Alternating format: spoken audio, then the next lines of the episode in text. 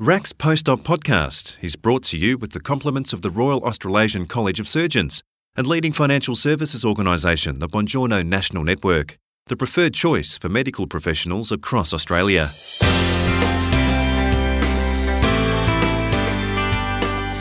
The only profession that continues to use gendered titles in Australia and Aotearoa, New Zealand is surgery. Spearheading a push to phase out its archaic and discriminatory usage is Dr. Christine Lai, a general surgeon based in Adelaide and chair of the Fellow Services Committee at the Royal Australasian College of Surgeons. She's encouraging surgeons to replace gendered titles such as Mr., Ms., Miss, and Mrs. with doctor or academic titles such as professor. She explains why shortly. First, Chris Ashmore asks Dr. Lai, where did the use of gendered titles come from? So, the use of the term Mr. for surgeons dates back to the 16th century when barber surgeons performed operations, and these barber surgeons were directed by physicians who were actually university trained and called doctors. However, when surgeons trained through the Royal College of Surgeons, so as university trained doctors, they decided to retain the tradition as a way of distinguishing themselves from their physician colleagues and I believe that the Royal College of Surgeons of London established that in 1800 and it's continued on by the various Royal Colleges of Surgeons in the United Kingdom and in Australasia. So it's something that's been going on for a couple of hundred years, but now the college recently announced a, a move to phase out those gendered titles for surgeons. What can you tell us about that?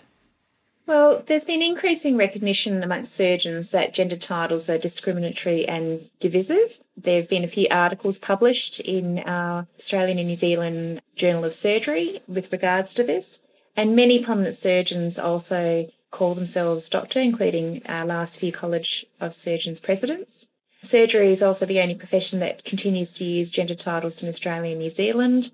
Uh, what we also know is that if we have gender titles, it does confuse patients and their families because you might have a situation where a ward round has Mr. X, Dr. Male Surgeon X, and Dr. Female Surgeon Z. And it can be quite confusing to understand what the roles are of the various doctors, and particularly with women not being very well represented in surgery, the doctor female surgeon may be confused as a non surgeon or even an allied health professional, aside from the use of their title doctor. How does this change the impact of the surgical profession, particularly female surgeons? Unfortunately, we all have implicit biases, and that's not anyone's fault. That's how we've been raised, it's the community we've grown in.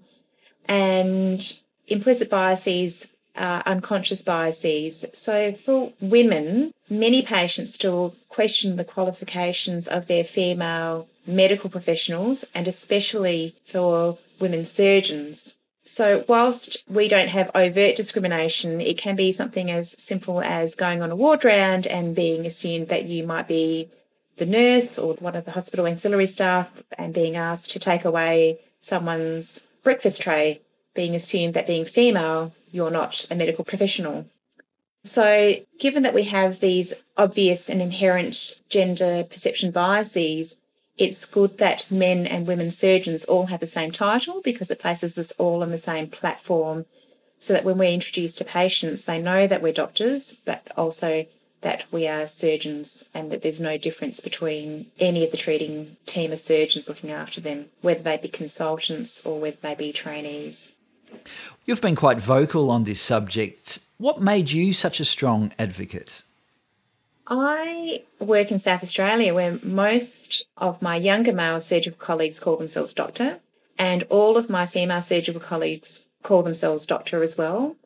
And recently, the Women's and Children's Hospital made a decision to call all of their surgical workforce by the title of doctor, and also the Flinders Medical Centre made that decision many, many years ago that all surgeons would be called doctor.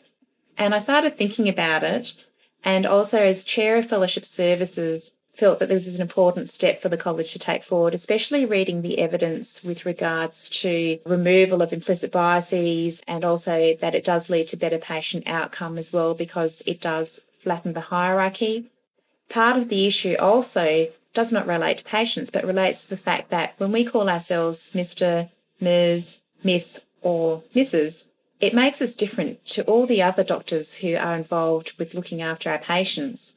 And by standing ourselves as different to the rest of the medical teams looking after the patients creates a hierarchy and can impact on our patient care as well. What's your sense, Christine, on how the profession has taken the college's announcement? Many fellows already call themselves non-gendered titles. We know that from our database that over 50% use non-gendered titles and there are probably plenty more fellows who have switched to non-gendered titles such as doctor or professor but haven't actually updated their details on the college database. According to the database, 45% of fellows use non-gendered titles, predominantly Mr. And I've been contacted by many of my colleagues who feel that it's an important move forward by a college. However, of course, there are going to be some fellows who aren't happy with the decision because they feel very comfortable with their current situation of a gendered title. And what the college is really trying to do is to encourage people to consider the use of non-gender titles because of the fact that it creates equity. It also improves patient outcomes because it means that we work more as a team with our colleagues and doesn't put us aside as a separate group of doctors looking after patients in the hospital hierarchy, but also that it is less confusing for patients. And I understand that some people won't want to change, and the college isn't saying that people have to change, but we're just encouraging people to change moving forward. Dr. Christine Lai RACS Post-Op podcast is brought to you with the compliments of the Royal Australasian College of Surgeons and leading financial services organisation the Bongiorno National Network, the preferred choice for medical professionals across Australia. You can reach the Bongiorno National Network on plus 613 9863 3111.